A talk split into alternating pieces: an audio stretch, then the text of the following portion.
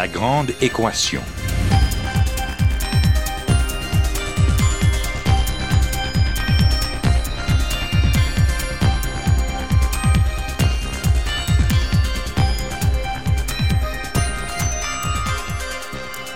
Ici Normand Mousseau, bienvenue à La Grande Équation, votre rendez-vous hebdomadaire avec la science.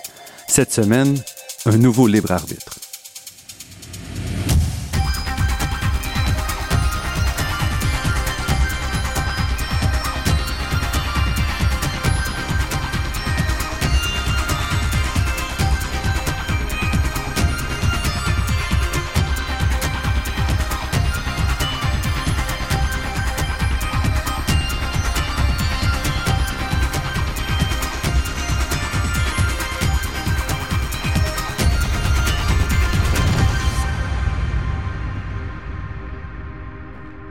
Sommes-nous libres ou non d'agir? Sommes-nous comme les pièces d'une immense mécanique ou au contraire des acteurs indépendants qui influent sur leur destinée et celle de leur environnement? Cette question fondamentale occupe les philosophes et les penseurs depuis plusieurs millénaires. Or, avec le développement de la science, la physique tout d'abord, mais aussi ensuite de la biologie, de la psychologie, les limites à l'intérieur desquelles on peut définir et répondre à cette question se resserrent. Donc, Qu'en est-il du libre arbitre aujourd'hui? Et comment notre compréhension de celui-ci nous permet-il de traiter des responsabilités, alors que de plus en plus nos actions semblent prédéterminées, imposées par nos gènes, notre environnement et la structure de notre cerveau? Christelle Apourchaud s'est posé la question. Notre invitée d'aujourd'hui est docteur en philosophie, elle est chercheuse postdoctorale à l'Université McGill et auteur du livre Un nouveau libre arbitre, publié au CNRS, édition en 2014. Christelle Lapourchaud, merci d'avoir accepté notre invitation. Merci de m'avoir invité. Pourquoi est-ce qu'on s'intéresse au libre arbitre aujourd'hui? Euh, les philosophes s'intéressent euh, encore à la question du libre arbitre, j'ai envie de dire. Ça fait euh, des siècles qu'on se pose la question.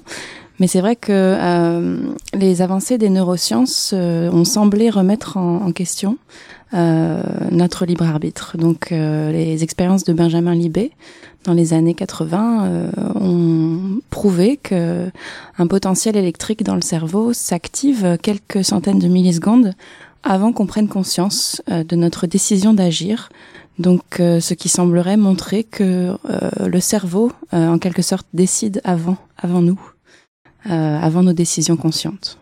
Et ça, ça s'inscrit dans dans une réévaluation du libre arbitre qui remonte quand même assez loin. D'abord, la physique, la physique classique, avec le déterminisme mis en place, posait déjà un premier problème au libre arbitre. C'est ça, donc le déterminisme tel qu'il était décrit par euh, Laplace, euh, début du 19e siècle, euh, effectivement, euh, c'était l'idée selon laquelle si on a connaissance de tous les états du monde à un instant T, on peut prédire à la fois tous les états futurs du monde et en déduire tous les états passés.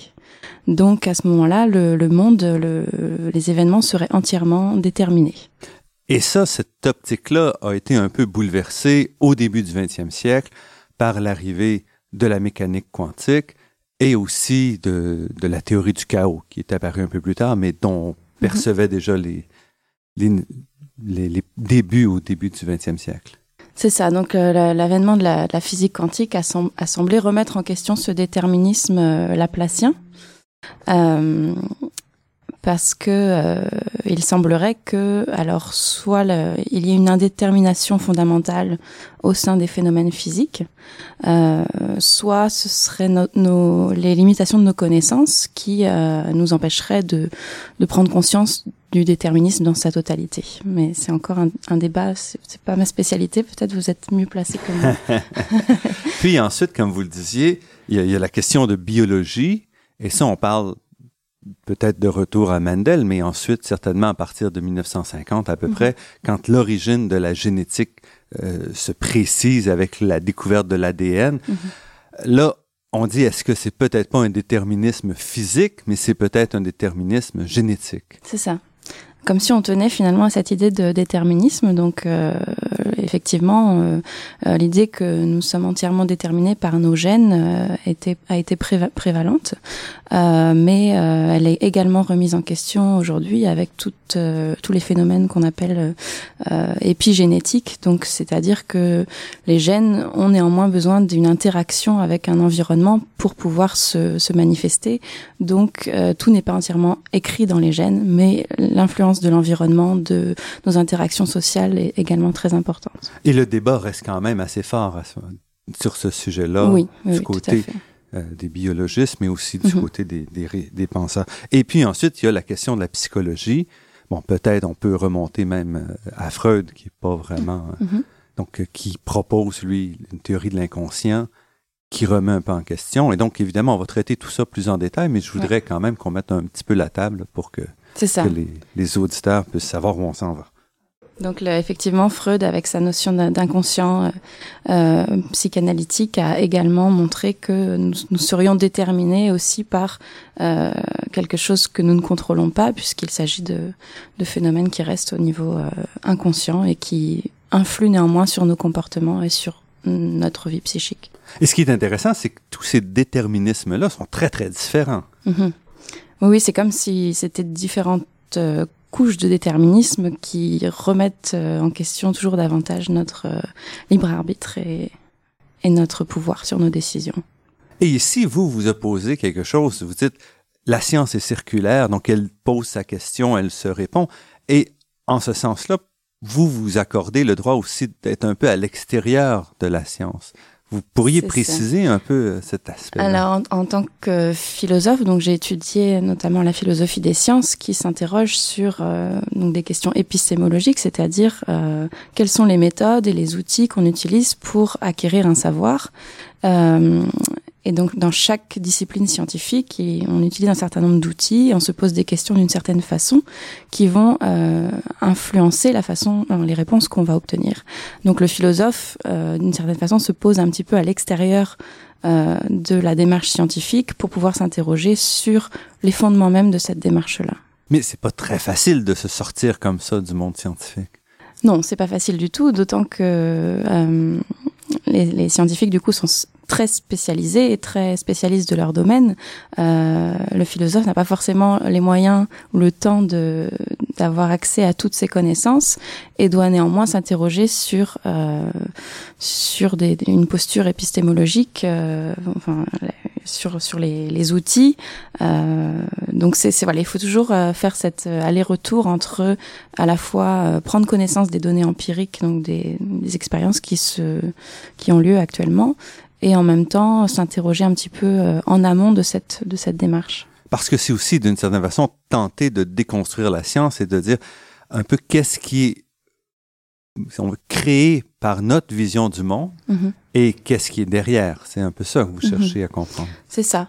Mais d'une certaine façon, le, les scientifiques se, se, posent également cette question. Il y a des révolutions scientifiques euh, sans arrêt. Simplement, le, euh, enfin, ça, ça, les, résultats qui sont obtenus en ce moment posent des interrogations philosophiques euh, essentielles, donc ça intéresse également euh, euh, le philosophe, notamment sur cette question du libre arbitre. Et dans la question du libre arbitre, pour vous, cette circularité de la science joue un rôle important?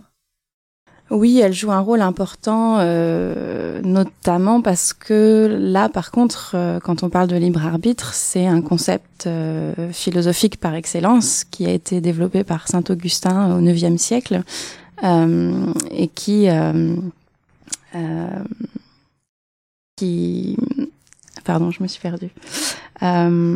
Donc, vous parliez que le concept a été développé par Saint-Augustin. C'est ça. Donc, c'est un concept philosophique dont les, les développements au fil des, des, siècles ne sont pas forcément connus par euh, les scientifiques euh, qui utilisent néanmoins ce concept pour interpréter leurs résultats. Donc là, c'est important de un peu déconstruire ou analyser ce concept pour voir en quoi les avancées scientifiques le remettent en question ou pas.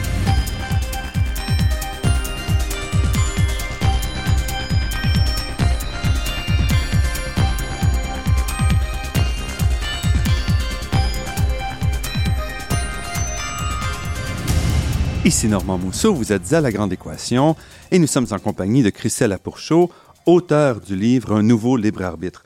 Donc, peut-être qu'on peut se poser la question, qu'est-ce que c'est que le libre arbitre? Effectivement, donc c'est une, grande question. Euh, donc il y a différentes euh, définitions euh, au fil de l'histoire qui se sont développées. Euh, l'idée, une des idées principales, c'est que le, libre arbitre doit exister. L'homme doit être libre de ses décisions, parce qu'autrement on pourrait pas justifier l'existence du mal. C'est euh, la position de saint Augustin. Donc pour euh, sauver l'idée d'un Dieu juste et bon, euh, étant donné qu'il y a des actes euh, qui sont commis, qui sont considérés comme comme mal, euh, l'homme doit être d'une certaine façon responsable de ces décisions-là. Parce que si tout était fixé d'avance, on ne serait qu'une mécanique, qu'une pièce avec des réactions programmées, mm -hmm. et à ce moment-là, il y aurait Absolument. On n'aurait aucune responsabilité. C'est ça. C'est ça. Et si tout est programmé d'avance par cette euh, idée de, de Dieu, euh, en toute logique, tout devrait être, tout devrait être euh, bien dans le meilleur des mondes. donc, Saint Augustin va souligner cette existence du libre arbitre pour que l'homme soit jugé responsable de, de ses actes. Et cette, cette notion de libre arbitre est débattu à l'intérieur de l'Église après ça ou euh... Oui, oui, toujours, mais toujours actuellement. Donc, euh, effectivement, c'est c'est aussi euh, euh, toujours intéressant pour euh, euh, bon, je c'est pas mon domaine vraiment, mais de de d'utiliser, enfin, de savoir comment ces, ces expériences scientifiques aujourd'hui remettent ou pas en mmh. question euh, cette idée d'un libre arbitre. Et puis cette question-là, c'est aussi posée à l'extérieur de la religion, du côté scientifique. Euh, oui, oui. Donc, euh, effectivement, euh, c'est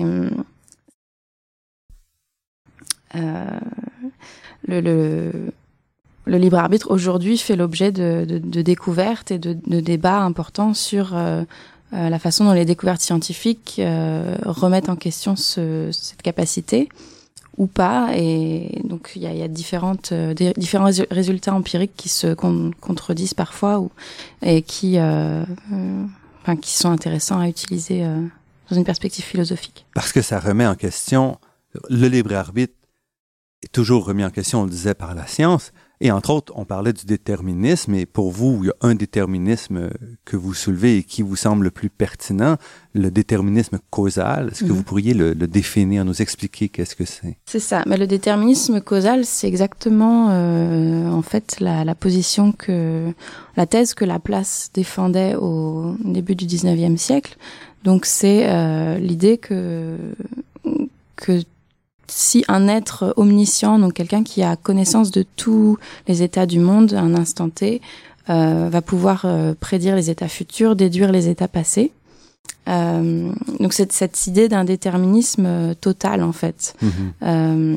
qui ne vaut, qui pour moi est une position métaphysique, puisque c'est quelque chose qui se situe un peu dans une perspective d'un être qui pourrait tout savoir. Mm -hmm qui donc est très éloigné euh, par définition, je pense, en tout cas de du, du scientifique humain euh, tel qu'il mm -hmm. il existe. Euh, et causal parce qu'en fait, tout ce qui se passe à un moment donné dépend et causé de ça. manière euh, déterminée, de manière inéluctable par ce qui vient d'arriver euh, à l'instant passé. C'est l'aspect donc déterministe. Et mm -hmm. pour vous, vous soulignez que il y a des conditions, différents degrés de libre arbitre aussi. Donc, on, on a parlé tout à l'heure de divers degrés de déterminisme, mm -hmm. passant du déterminisme le plus le plus pur, si on veut, c'est celui de la place, qui a ensuite été remis mmh. en question, mais qui reste encore d'autres niveaux. Mais même dans le libre arbitre, il y a aussi différents niveaux de libre arbitre. Alors ça, c'est une idée nouvelle quand même, parce que le libre arbitre, euh, dans sa définition plus ancienne, euh, quelque chose de très absolu, c'est-à-dire que euh, l'homme, pour être responsable de ses actes, euh, va se considérer comme quelqu'un qui initie complètement une nouvelle chaîne causale. On parlait de déterminisme causal. Euh, L'homme se donc situerait à la source. brise, si on veut, une chaîne d'événements inéluctables et relance lui-même des nouvelles, euh, des nouvelles conséquences. C'est ça. Donc par sa décision consciente, euh, cette décision consciente, c'est comme si elle surgissait un peu de nulle part et initiait tout un, un nouvel enchaînement d'événements. Euh, donc ça, c'est dans sa, le libre arbitre dans sa définition la plus absolue, et c'est ce qu'on appelle la question de la source euh, en philosophie euh, analytique. Donc c'est la, la, question de savoir si l'homme est la source ultime de ses actes ou pas. Et puis, par exemple, ce que vous dites, c'est qu'il y a différentes conditions formulées. Par exemple, une, c'est nos actions euh, doivent dépendre de nous au sens faible et de nos états mentaux. Mhm. Qu'est-ce que ça, qu'est-ce que ça signifie? C'est ça. Donc au sens faible, là par contre, on se situe plus, on se situe plus dans cette définition absolue du libre arbitre. Mhm. C'est-à-dire que nos actions doivent dépendre de nous, simplement au sens où euh, ma décision consciente euh, a une influ a bien une influence sur le déroulement ultérieur Mhm. des événements, euh, mais simplement parce qu'elle fait partie de la chaîne causale. Euh, C'est-à-dire que si, pour le dire plus simplement, si ma décision consciente était différente, euh, le déroulement ultérieur des événements serait différent également. Mais ça, c'est, ça reste euh, compatible avec l'idée du déterminisme causal. Euh, la question, c'est juste de savoir si la décision, nos décisions conscientes sont comment font partie de cette chaîne causale Mhm. ou si elles ne sont que des épiph ce qu'on appelle les épiphénomènes, c'est-à-dire euh, euh, que c'est simplement un, phénomène qui se qui s'ajoute, si vous voulez, au, à notre fonctionnement cérébral. D'accord. Donc, euh, de- d'un côté, on dit le libre arbitre le plus, Mhm. le plus extrême, c'est celui on- où l'individu, en décidant, change complètement le cours de l'histoire, d'une Mhm. certaine façon. Et un libre arbitre beaucoup moins exigeant, c'est de dire que, par exemple, le fait, donc cet aspect-là faible, le fait de pouvoir considérer qu'on aurait pu faire d'autres choses, par exemple, Mhm. c'est suffisant pour dire qu'on a le libre arbitre, même si à la fin la décision était pas euh, était pas la nôtre. C'est ce que vous dites ou euh? Euh, oui, alors là, vous soulevez un autre débat, Ah, en fait. bon. Mais c'est vrai que le- la question de savoir si on aurait pu faire autrement est Mhm. également essentielle au, au débat sur le libre arbitre. euh, c'est de savoir si effectivement à chaque instant euh, ma décision est nécessaire ou est-ce que j'aurais pu choisir Mhm. de faire autre chose. Mais pour certains, simplement le fait de pouvoir penser à autre chose est déjà suffisant pour donner un libre arbitre faible. C'est ça, le simple fait d'avoir une, une alternative entre, ou d'avoir l'impression en tout cas de, de pouvoir choisir entre deux options euh, est suffisant euh, pour considérer une, qu'un- qu'une certaine liberté euh, existe. Et dans votre livre, vous faites un peu l'historique où vous, remon- vous faites un peu le- la description des différents mouvements Mhm. qui sont à la fois pour le libre arbitre à différents niveaux et pour le déterminisme à différents niveaux. Euh, oui, disons que je, je en tout cas, j'essaye de un peu de démêler toutes ces, ces, ces notions philosophiques. Euh, donc le libre arbitre d'un côté, le déterminisme de l'autre, euh, de savoir exactement ce qu'on entend par ces, ces termes-là, parce qu'effectivement il y a différentes définitions et en fonction des définitions qu'on qu'on adopte, on va pouvoir Mhm. voir si les résultats scientifiques remettent en question euh, cette capacité ou pas. Donc, une des, des choses qui est relevée là-dedans, c'est que, bon, si on remonte à Descartes, évidemment, euh, on a l'âme et on a le corps, et l'âme peut agir sur le corps.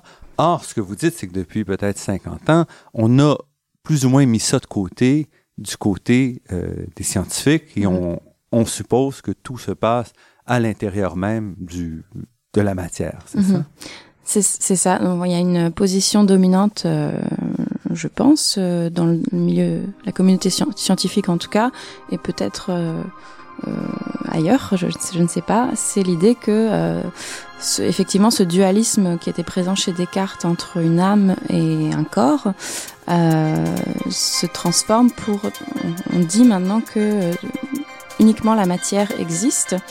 Euh, et que le- finalement la conscience serait une propriété de la matière, une propriété émergente peut-être.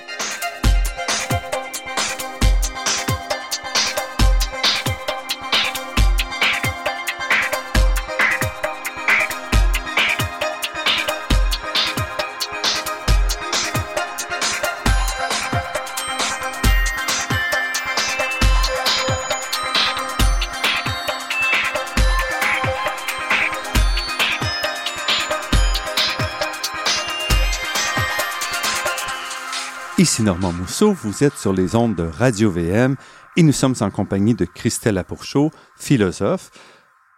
Puisque la matière est si déterminante, on a vu aussi apparaître au cours des années des expériences sur le libre arbitre. Et vous mentionnez une qui est très, très importante, celle de Benjamin Libet. Mhm. Est-ce que vous pourriez revenir, on en a discuté très brièvement au début de l'entrevue, parce que c'est assez central dans tout ce qui s'est passé depuis peut-être 35-40 ans. Donc effectivement, les, expériences de Benjamin Libet sont, couramment citées euh, euh, à la fois dans la communauté scientifique et chez les philosophes qui s'intéressent à la question du libre arbitre, puisque ces expériences donc qui ont été faites en 1983 euh, ont montré euh, à, l'aide de donc de techniques d'imagerie cérébrale, on, on, parle d'électroencéphalographie, donc ce sont des électrodes qui sont placées à la surface du crâne. Euh, on a enregistré des potentiels électriques euh, du cerveau. Et donc on mesure le voltage finalement. Voilà. Une façon de voir qu'est-ce qui se passe dans le cerveau. C'est ça. Euh, pendant que les sujets euh, prennent la décision, une décision toute simple de, le, de lever l'index. Euh, donc euh, les sujets sont placés face à un cadran, une horloge, avec un point qui se déplace sur l'horloge et euh, ils doivent euh, prendre la décision de fléchir l'index et en même temps rapporter le moment auquel ils ont pris cette décision. Enfin, ils le rapportent en fait après coup. Et ce que Benjamin Libet et ses collaborateurs ont montré, c'est que le potentiel électrique dans l'air du cerveau euh, euh, s'active en fait euh, quelques centaines de millisecondes avant le moment auquel les, sujets prennent leurs décisions consciemment. Donc il y a un décalage entre la conscience et, selon Libet, et le moment où la décision est prise. Et la décision est prise dans le cerveau, effectivement. Et ça, qu'est-ce que ça implique pour le libre arbitre? Donc, les implications sont on, peut, on peut questionner les implications de cette expérience parce que les résultats sont difficiles à interpréter. C'est-à-dire que euh, ce potentiel électrique dans l'air prémotrice, euh, est-ce que euh, c'est vraiment une décision déjà? Est-ce que c'est euh, un, début ou les, les, prémices d'une intention? Est-ce que ce, potentiel électrique va nécessairement donner lieu à l'acte moteur, par exemple? Ou est-ce que le sujet peut encore à ce moment-là décider de ne pas mhm. agir. Euh, et ça, c'est notamment ce que, ce que Benjamin Libet euh, avait conçu comme nouveau libre arbitre, c'est l'idée que même après ce, l'existence de ce potentiel mhm. électrique, le sujet peut avoir un droit de veto en fait. Parce que ce qu'il trouve, c'est que c'est seulement dans 60% du temps, donc 3 cinquièmes à peu près, qu'il y a une relation entre ça et l'action d'agir comme telle. Donc c'est pas complètement euh, déterminé ici. C'est ça, on parle toujours en termes de probabilité de toute façon, mhm. donc effectivement, c'est au-dessus du hasard, mais ça reste... Euh, mais évidemment, cette expérience-là a lancé toute une autre série d'expériences par la suite. Oui, oui, tout, tout, tout, différentes équipes euh, de scientifiques ont, poursuivi ces, travaux, notamment le euh, John Dylan Haynes euh, en Allemagne, qui a repris un peu ce protocole expérimental en, en imagerie fonctionnelle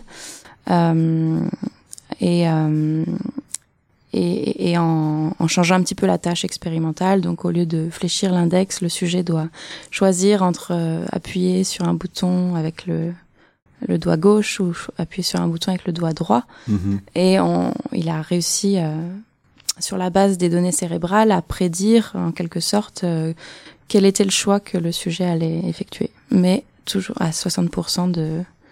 De, de, probabilité. Donc, voilà. Euh, c'est encore une fois, il, reste cette, cette, indétermination à ce moment-là. C'est ça, il reste. Et ça, c'est quand même des études qui ont été faites il y a, au début des années 80, quelque chose comme ça. Donc les expériences de Libé ont été faites dans les années 80. Les dernières expériences que je viens de citer sont plus récentes. 2000. Hein. Mais pour une philosophe comme vous, comment est-ce que vous, vous percevez l'importance de, de ces expériences? Est-ce qu'elles sont surfaites? Est-ce qu'elles... Euh, oui, d'une certaine façon. C'est-à-dire que bah, ce que j'ai essayé de montrer dans, dans mon livre, en tout cas, c'est que le, le libre arbitre pouvait subsister malgré ces expériences-là, euh, bien sûr, euh, il faut redéfinir le libre arbitre parce que dans sa dans sa version absolue, dans sa version euh, j'initie une nouvelle chaîne causale, euh, il est remis en question puisque effectivement, euh, nos on, peut, on, peut, dire que nos décisions sont quand même causées par tout ce qui s'est passé avant. Mais ce qui se passe avant, c'est quand même à nous. Donc, en quoi est-ce que, même si on n'en est pas conscient formellement, en quoi est-ce que ça, c'est pas du libre arbitre? Parce que notre, on sait quand même qu'il y a une partie inconsciente dans nos décisions. Mm-hmm. On y reviendra tout à l'heure, mais est-ce que, est-ce que cet aspect-là fait que si on n'en a pas une conscience absolue, euh, on n'est pas pour autant libre? Parce que c'est quand même notre personnalité derrière, non? Alors oui, mais ça, c'est déjà questionnable en fait. L'idée que bah, ce qui est inconscient, c'est déjà nous. Euh, euh, par exemple, on peut être influencé par des événements extérieurs de manière inconsciente euh, et que ça influence nos, nos, décisions conscientes. Et dans ces cas-là, est-ce que les événements extérieurs font partie de nous? Euh, C'est euh, c'est dans ce sens-là où il faut apprendre euh, à réapprivoiser son son fonctionnement inconscient finalement Mhm, mhm. pour pouvoir l'intégrer dans dans notre euh, soi, dans notre personnalité, comme vous le dites. Et quand même, construire ce genre d'expérience-là, c'est délicat, c'est assez, assez difficile. Euh, effect- bah, les, les expériences euh, scientifiques, vous voulez dire Oui, oui. euh, Effectivement, c'est Parce qu'on voit quand même, dans votre livre, vous en relevez pas tant que ça, et elles sont finalement assez similaires. La difficulté, c'est que ce sont toujours des, des expériences très très précises, très très ré- très réductrices finalement, Mhm. puisqu'on s'intéresse à un phénomène euh, très très particulier, et, euh, et ensuite pour euh, interpréter ces résultats jusqu'à euh, parler de, de remise en question du libre arbitre, c'est il y, a- il y a beaucoup d'étapes là qui sont franchies un peu un peu rapidement parfois. Et ces étapes-là, qu'est-ce qu'elles sont? Si vous nous donniez un exemple ou deux, là, pourquoi il y a des problèmes avec ce- cette expérience? Euh, bah, par exemple, là on parle de fléchir l'index dans les expériences de l'IB. Mhm. Euh, c'est pas réellement la, la- la- le type de décision euh, auquel on fait référence quand on parle de libre arbitre, sauf si le- la flexion du doigt va avoir des conséquences éthiques euh, très importantes. Euh, du coup, en plus, ça, ça se joue sur quelques millisecondes, c'est-à-dire qu'on prend pas en compte les décisions euh, qui ont été effectuées avant. Euh, par exemple, la volonté du sujet de participer à l'expérience, etc., qui vont bien entendu influencer euh, euh, ses actions, le fait qu'il Mhm. décide de, de fléchir l'index. Euh, donc il y a, y a toute un, une complexité en fait euh, du phénomène humain qui, qui ne peut pas être euh, prise en compte. Restez avec nous, notre entretien avec Christelle Lapourchot se poursuit après cette pause.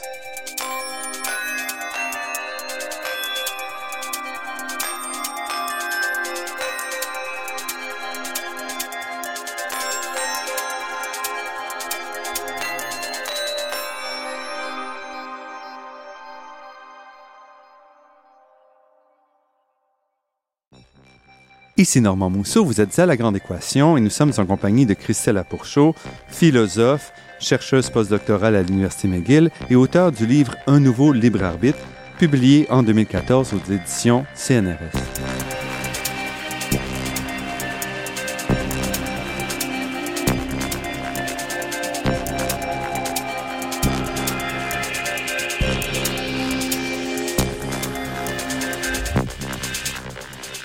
Passons maintenant à un autre registre, celui de la psychanalyse. C'est vraiment qui est en fait pas complètement une science. Euh, c'est une façon de, de percevoir euh, l'humain, percevoir qui nous sommes. Alors, comment est-ce qu'on rentre la question de l'inconscient dans le libre arbitre?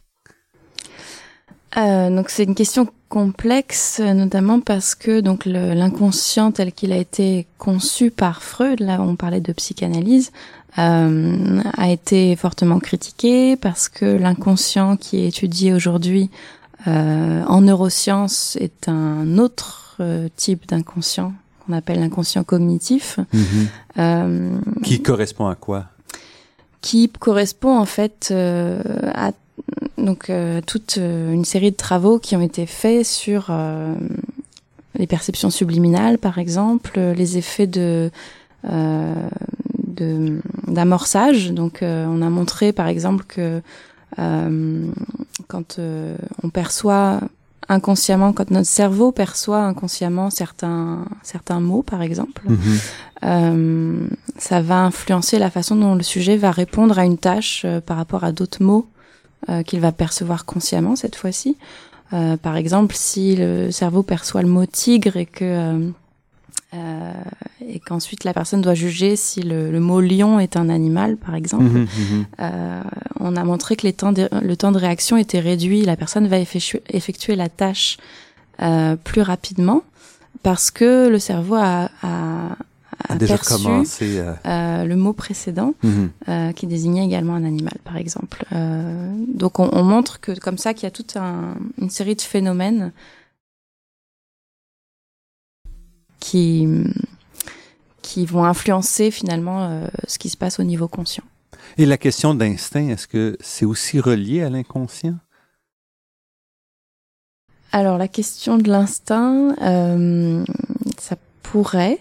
Euh, là j'ai envie de dire que ça se rapproche peut-être un peu plus de l'inconscient au sens psychanalytique, euh, au sens de, de pulsion peut-être. Euh, mais mais ça a quand même un, un fondement, si on veut, euh, génétique ou biologique. Oui, oui, c'est c'est vrai. C'est c'est pas une question que j'ai trop développée en fait, la question de l'instinct. D'accord. Vous dites donc, un des aspects aussi, c'est que, à tout le moins dans la définition que vous donnez, mhm. le rôle de l'inconscient, c'est surtout à court terme que ça se passe. Donc, quand il s'agit de prendre des décisions sur qui s'étalent dans le temps, mm-hmm. selon vous, l'inconscient joue un rôle beaucoup moins important que de lever le doigt, par exemple. Euh, donc il, joue quand même un rôle important, je pense. Euh, c'est d'ailleurs c'est toute la euh, toute la question euh, aujourd'hui, c'est de pouvoir euh, situer notre part de liberté justement. Mm-hmm. si on accepte que cet inconscient a une influence euh, énorme sur nos comportements. Euh, quelle, euh, quelle est notre petite part de liberté qui nous reste? Sur quoi on peut agir de mhm. manière consciente pour pouvoir accroître notre liberté? Puis, si on veut, en opposition à ça, c'est aussi toute une série d'expériences qui, elles, ne sont plus mesurées ou on ne mesure pas directement l'action dans le cerveau, mais des expériences qui vont être sur l'introspection, où là, d'une certaine façon, au contraire, on, met l'inconscient de côté, puis on dit, on demande aux gens, qu'est-ce que vous percevez vous-même dans votre capacité à, mm-hmm. agir? C'est ça. Donc euh, c'est un petit peu la, ce que j'essaye de, de, de, défendre aujourd'hui, c'est l'idée que euh, certes, on, a, on a découvert tout un, champ au niveau inconscient qui est énorme et, et, et, donc on a sans doute montré que le cerveau arrivait à traiter des informations euh, au niveau sémantique, par exemple. On a, le cerveau arrive à peut-être à, à, interpréter le sens des mots. Mm-hmm. Euh, mais d'un autre côté, on a un peu délaissé depuis euh, euh les grosses, euh, la grosse remise en question de, de l'introspection euh, on a délaissé les données en première personne, c'est-à-dire on a un petit peu euh, arrêté euh, d'une certaine façon de demander au sujet ce que ce que eux percevaient, ce dont ils étaient mhm. conscients. Mais c'est un peu quand on se pose la question est-ce que les gens ont le libre arbitre? Si on fait juste demander, c'est difficile de, de, savoir si c'est vrai ou non, parce qu'on sait qu'on a quand même l'impression de. Oui, oui, bien sûr. C'est pour ça que c'est nécessaire de d'avoir les deux types de données en fait pour pouvoir euh, mieux situer euh, la frontière entre euh, ce qui est réellement, ce qui reste du domaine de l'inconscient mm-hmm. et ce qui est conscient ou peut faire l'objet d'une prise de conscience. Et qu'est-ce que vous retirez? Donc Pouvez-vous nous parler de nos deux ou deux de ces expériences-là ou d'introspection qui vous euh, semblent particulièrement pertinents? Oui, oui, bien sûr. Donc, il y a notamment un protocole euh, expérimental qui a été développé par une équipe suédoise mm-hmm. euh, qui qui montre bien que on n'est pas libre finalement par rapport à nos décisions. C'est-à-dire qu'on présente au sujet deux, deux visages. On leur demande de choisir lequel ils préfèrent. Mm-hmm. Et euh, par un espèce de tour de magie, l'expérimentateur va représenter euh, l'image que le sujet n'a pas choisie. et il va lui demander de, de dire pourquoi il a choisi cette image. Et dans la majorité des cas, dans 80% des cas, les sujets vont rationaliser, rationaliser leur décision. Euh, donc ils vont dire pourquoi ils ont choisi cette image. Qui n'était pas celle qu'ils avaient choisie. Qui n'était pas celle qu'ils avaient choisie. Euh, donc là, on, on voit qu'on peut être facilement euh, dupé euh, par rapport à nos décisions et que finalement, euh, on n'a pas forcément accès aux causes de nos décisions, de notre choix. Euh, donc là, Mais ça, est-ce que ça affecte le libre arbitre comme tel ou c'est plus une mesure de, de, de la difficulté de choisir? Si vous voulez, ça affecte le libre arbitre au sens où euh, on a l'impression que euh, cette capacité nécessite euh, qu'on ait conscience de certains principes qu'on a envie d'appliquer euh, et qu'on effectue nos décisions en fonction de ces principes.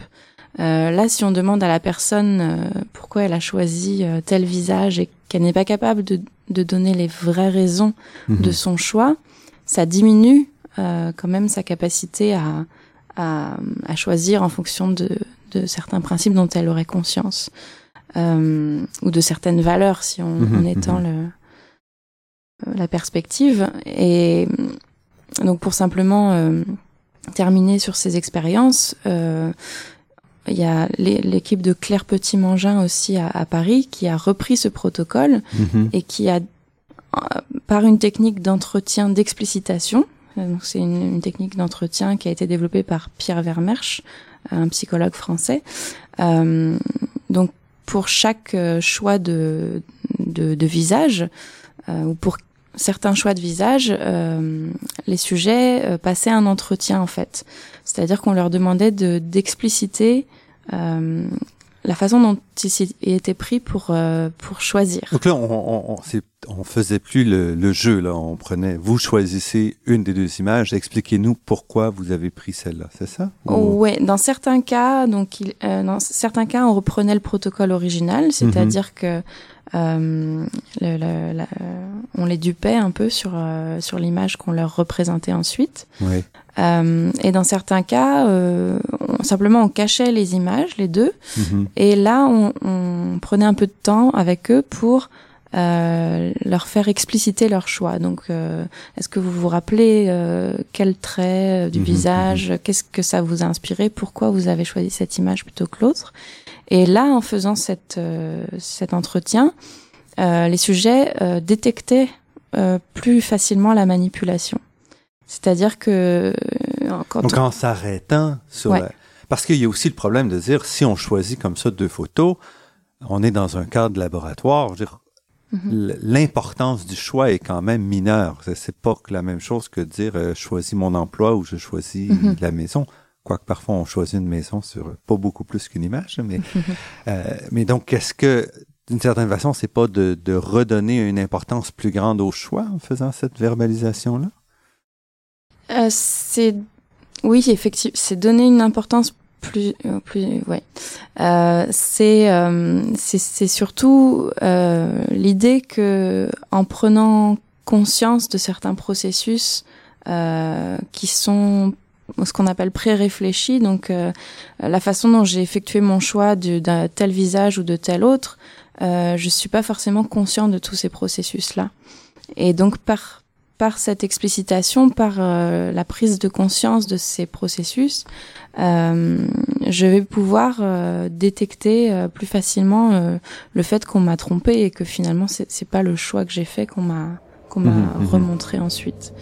Euh, d'une certaine façon, ça montre que effectivement dans certaines décisions très rapides comme ça, on on prend pas forcément le temps de s'interroger sur les causes de nos choix, mais que par un certain, une certaine redirection de l'attention, on pourrait éventuellement prendre conscience de ces causes.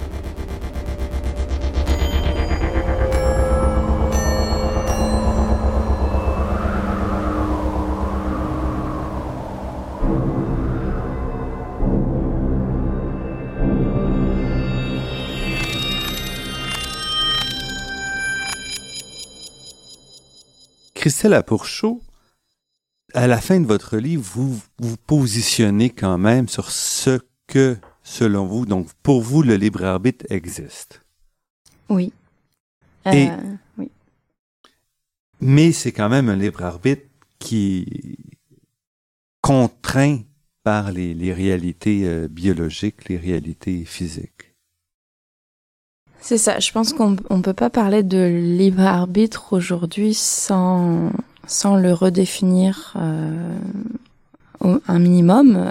Euh, C'est-à-dire que il notre libre arbitre sera d'autant plus grand, j'ai envie de dire, qu'on va prendre en compte justement ces influences inconscientes, euh, le fait que nos décisions sont euh, le fruit de, de de tout un tas de processus euh, à la fois extérieurs à nous, à la fois euh, euh qui font partie de notre vie mhm. inconsciente.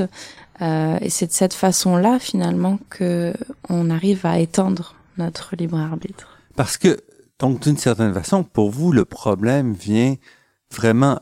C'est plus un problème physique comme tel, c'est même pas un problème biologique en termes de génétique. C'est un problème de dire au niveau même du fonctionnement du cerveau, à quel moment est-ce que le conscient ramasse le mhm. l'action, c'est ça? C'est ça. Et ça, c'est un problème fondamental. Euh, je pense qu'on a encore euh, euh, un bel avenir devant nous pour arriver à situer justement cette euh, cette frontière entre les, ce, qui, ce qui parvient à la conscience et ce qui reste du domaine de l'inconscient. Il existe donc un libre arbitre, mais celui-ci va être influencé fortement par l'inconscient et la ligne de démarcation entre les deux reste. Pour vous, elle existe, cette mm-hmm. ligne de démarcation-là, mais ça reste à déterminer vraiment qu'est-ce qui se passe à ce niveau-là. Voilà, donc euh, effectivement, il faut, il reste à déterminer donc euh, quelle est la part des processus conscients, quelle est la part des processus inconscients, et quelle est l'influence que les processus conscients peuvent avoir sur les processus mhm. inconscients. Et vous revenez à la question de l'hypnose comme étant une façon de peut-être de sonder cet aspect-là. Euh, c'est au, au Québec, on connaît Mesmer, qui est un, type qui fait de l'hypnose euh, à grande échelle de spectacle. Alors, c'est un peu notre imaginaire de l'hypnose. Pour vous, est-ce mm. que c'est ça que vous voulez dire Non, non, pas du tout. Donc, je parle pas d'hypnose de, spectacle. Euh, là, je parle vraiment de l'hypnose réelle, j'ai envie de dire, euh, celle qui, qui semble fonctionner, en tout cas, mais qui prend beaucoup plus de temps que dans les les, les spectacles euh, d'hypnose en général, c'est euh, euh, c'est un peu c'est un peu truqué, c'est-à-dire qu'on peut pas hypnotiser quelqu'un aussi aussi rapidement comme ça.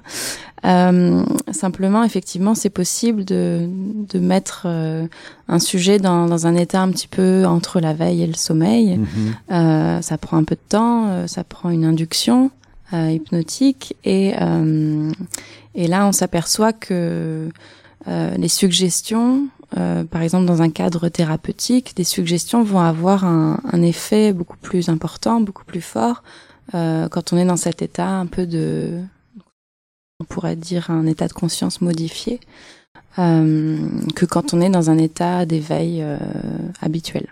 Et qu'est-ce que ça nous apprend sur le libre arbitre? Euh, Ce que ça nous apprend sur le libre arbitre, c'est que il est possible euh, d'agir directement au niveau inconscient, donc sur des processus qui sont très automatiques. Euh, et dans le cas de certaines pathologies, par exemple euh, des addictions, mhm. des euh, tout un tas de pathologies euh, où des processus comme ça ont été vraiment automatisés au fil du temps, c'est possible de finalement de reprendre le contrôle ou le dessus sur ces processus automatiques, puisqu'ils peuvent être directement ciblés et modifiés, euh, alors même que par définition, ce sont des processus qui semblent pratiquement inébranlables, tellement ils ont été euh, ancrés. Euh, euh Donc on peut à tout le moins euh, court-circuiter le libre arbitre, c'est ce que ou est-ce que c'est plutôt que ça remet en question même l'existence du libre arbitre? Non, alors moi au contraire, donc j'ai une, hypothèse ou une thèse très très qui, pourrait être très controversée, je pense, mais ce, cette façon comme ça d'agir directement au niveau des processus automatiques, je, conçois ça comme une extension de libre arbitre.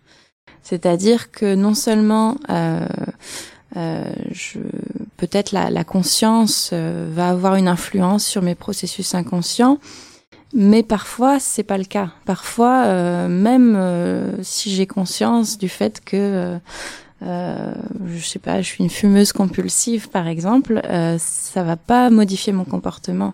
Et mhm. cette idée de dire que finalement je peux agir, alors peut-être avec l'aide de quelqu'un, euh, d'événements extérieurs aussi, euh, pour modifier cet inconscient, ces processus automatiques, c'est finalement un, une augmentation de liberté.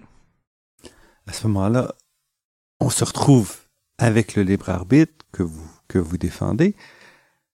Mais cette question-là, pour moi, reste, à la fin de votre livre, par exemple, ça reste encore un peu flou parce que la question de libre arbitre, vous dites par exemple, vous revenez dans votre livre et on en a parlé, euh, le choix de lever ou non l'index, c'est pas la même chose que par exemple de faire un enfant ou d'élever. Mais quand on regarde la façon dont on prend les décisions, mm-hmm. euh, il y a souvent pas une différence énorme entre ces différentes décisions-là. Où est-ce que ça situe le libre arbitre selon vous? La, de l'importance qu'on mm. qu'on donne à la prise de décision, la prise de décision elle-même, l'acceptation des, conséquences? Qu'est-ce qui se passe? Alors, euh, ben, la façon dont j'ai redéfini ce, ce, libre arbitre, c'est euh, au final, c'est quelque chose qui prend en compte justement à la fois les, les décisions dont vous parlez, les décisions très complexes, qui vont avoir une influence peut-être aussi sur ce qui se passe au niveau inconscient, euh, et également ces processus automatiques sur lesquels on a l'impression de pas forcément avoir de, de contrôle. Euh, donc, euh, euh, le libre arbitre au sens où je, je, le redéfinis, ce serait plus l'idée d'une harmonisation, euh, d'une réunification euh, entre différents, euh, différentes parties de qui nous constituent en fait. Donc entre à la fois ces, ces décisions conscientes et ces processus inconscients. Il reste à la fin que l'individu, à ce moment-là, joue, affecte le futur, peut affecter le, le déroulement, selon Oui, bien sûr, comme tout, euh, comme tout euh, événement au sein de la chaîne causale va mm-hmm. euh, faire partie et va en, en, partie déterminer ce qui va se produire ensuite. Donc, j'ai envie de dire, on n'a pas de on n'a pas le, le, monopole de cette efficacité causale, mmh. euh, mais on l'a quand même. Euh, elle n'est pas remise en question.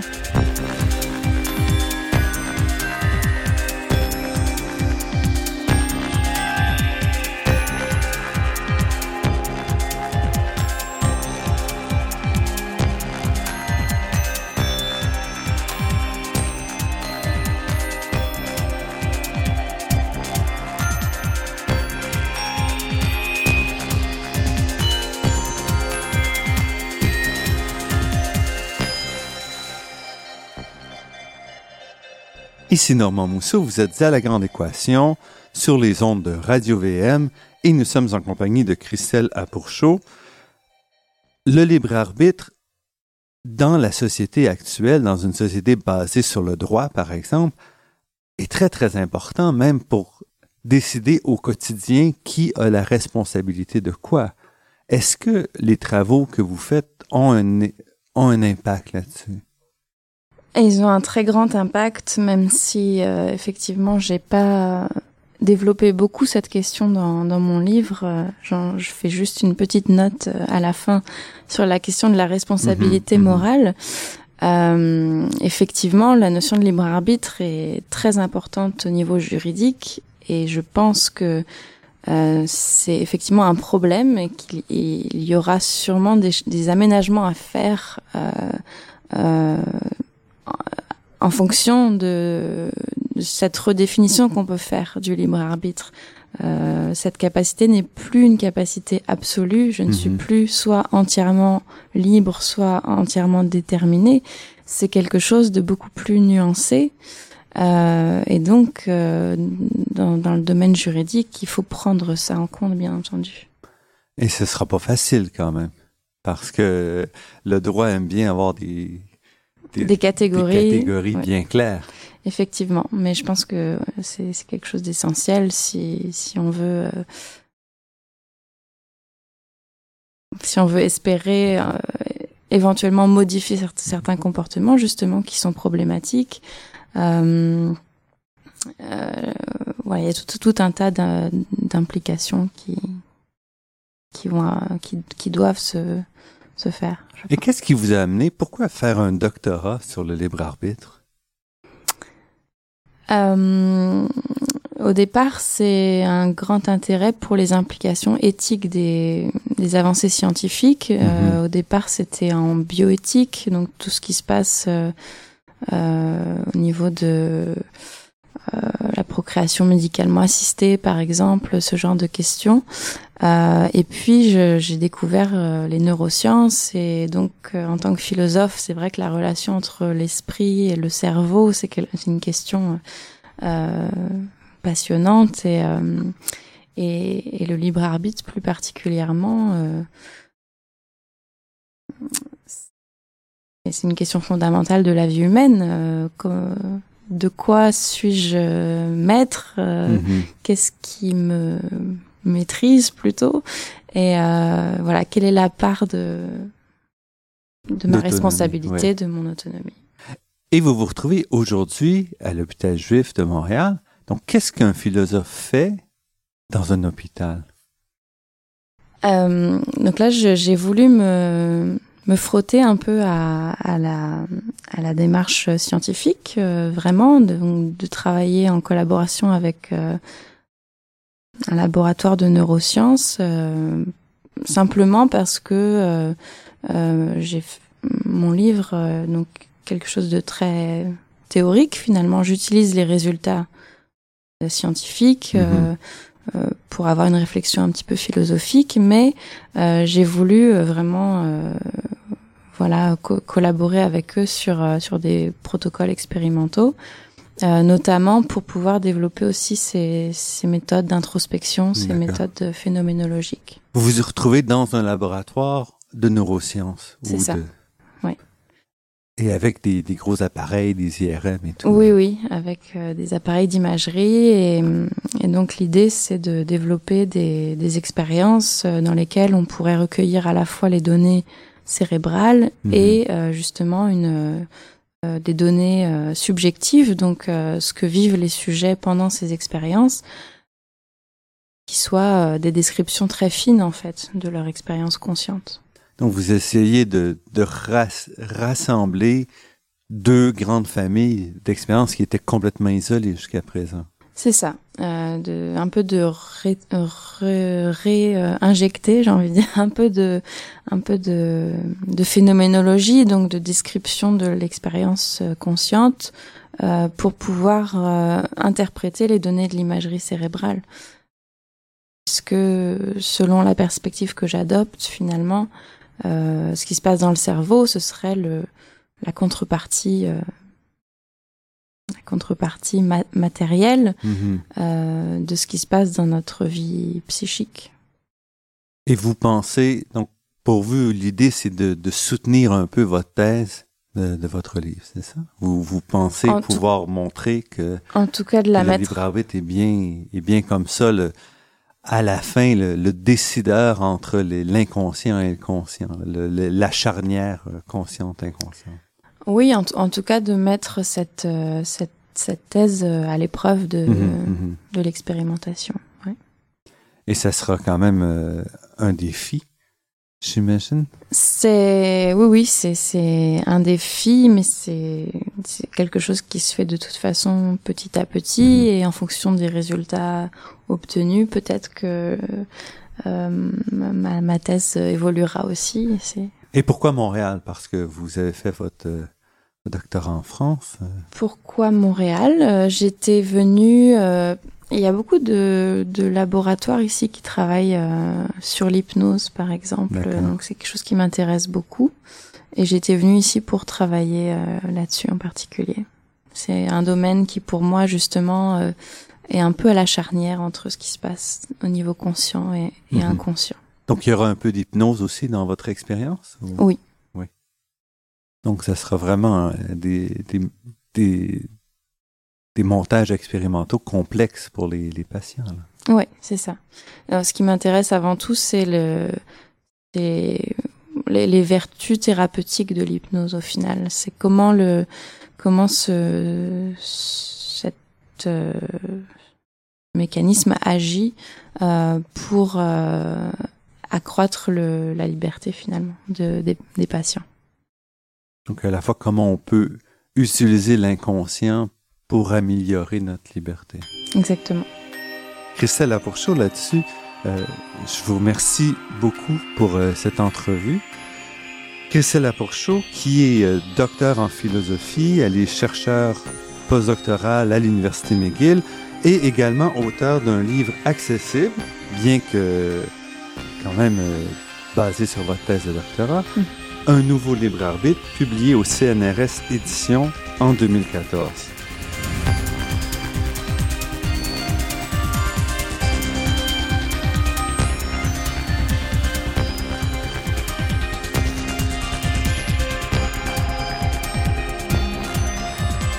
Je remercie Daniel Fortin à la technique et pour la création des thèmes musicaux entendus à l'émission, Marc-André Miron au site Internet et Ginette Beaulieu, productrice déléguée. Je remercie également le Fonds de recherche du Québec, la Fondation familiale Trottier et l'Université de Montréal pour leur contribution à la production de cette émission. Vous pourrez réentendre cette émission en vous rendant sur le site Internet de La Grande Équation. L'émission est également disponible sur la page Université de Montréal de iTunes U.